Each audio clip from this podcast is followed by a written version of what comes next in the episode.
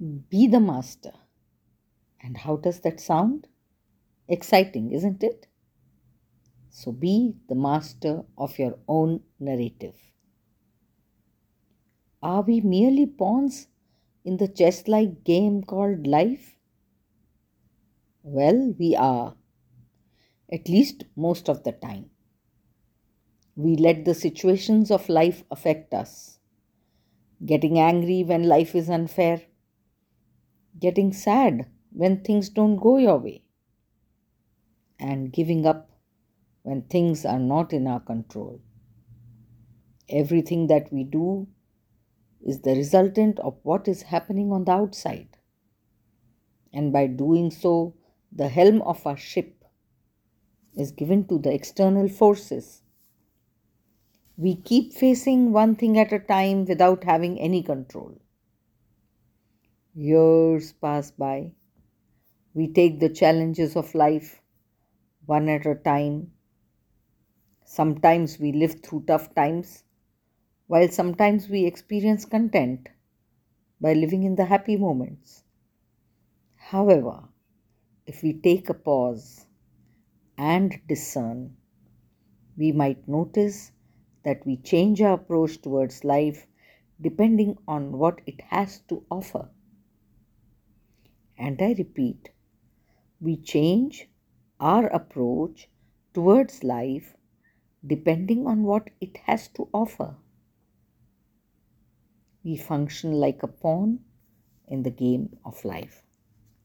But what if I tell you that things can happen the other way around? That you can be the master of your own narrative. That no matter what the situation, you can put your best self forward. You will no longer be the slave of the situation, but the master of it. All this can happen by just bringing change in your perspective, your perspective towards life. By simply choosing whether you want to be in control of your inner self or you want to be in control of the situations outside. It's like having a switch inside. If you choose the latter, you shall never be at peace. As no one ever can control things that are happening around you. Will the fu- world function according to us? Or do we function in such a way that the world becomes a better place for us to live in. The difference lies between being the slave of the situation or being the master of your own narrative. If you believe that positive change within is the true secret of long term happiness, here's my guide to you for you to become your own master. 1. Be true to yourself. Wake up. Wake up from the false realities of who you are. Learn to differentiate between what you want, what you want to be, and what the world wants you to be. From a very young age, we are conditioned to mold ourselves according to the society that we live in. But in this journey, we somewhere lose our own appeal. Remind yourself that you are the best influence for yourself for a while. Just take out time in your own company and reflect on what makes you you. And whatever that you is, stay true to it. Not to forget, by being you, you put something wonderful in this world that was not there before. Second, be aware of yourself. Be aware of your strengths and weaknesses.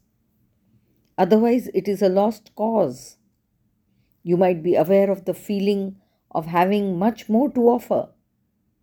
In order to be true to your potential, the first step is to be aware of yourself. Mark your plus and minus, hone the positives, work on your negatives. This way, you are halfway on the path of being the master of your own narrative. Third, take control.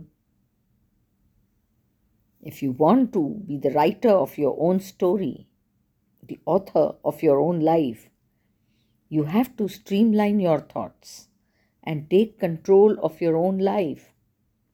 One must remember that the situations we end up are the byproducts of the decisions and choices that we make. And so, taking gradual and effective control of everything that you do is must. You could do this by doing simple things like rediscovering your goals and passion, taking care of yourself, doing things that you love, or making time for the people you care about. Not to forget, it is an ongoing, gradual process and a lifestyle that you choose to adopt. Fourth, be present for yourself. Don't be hard, which we often are when the time is tough. We always make ourselves available for others in their difficult times and in their misery there is also a need to be present for ourselves when we are going through a difficult time. One must be able to calm themselves and understand the need of taking care of themselves during strenuous times. By doing this, you know that no matter what the situation, one person is always there for you, and that is none other but you. Being, being present for yourself is giving yourself the assurance that you are never leaving your side. And lastly, and importantly, remember that no one but you are the protagonist of your story. The moment you make yourself realize that this is your life and that you, but no one else, is the hero of the story, you start making things easier and better for yourself. You do not let the situations overpower you, but instead are in better control of yourself. You automatically become the master of your own narrative. I hope there was something for you to take away from this podcast.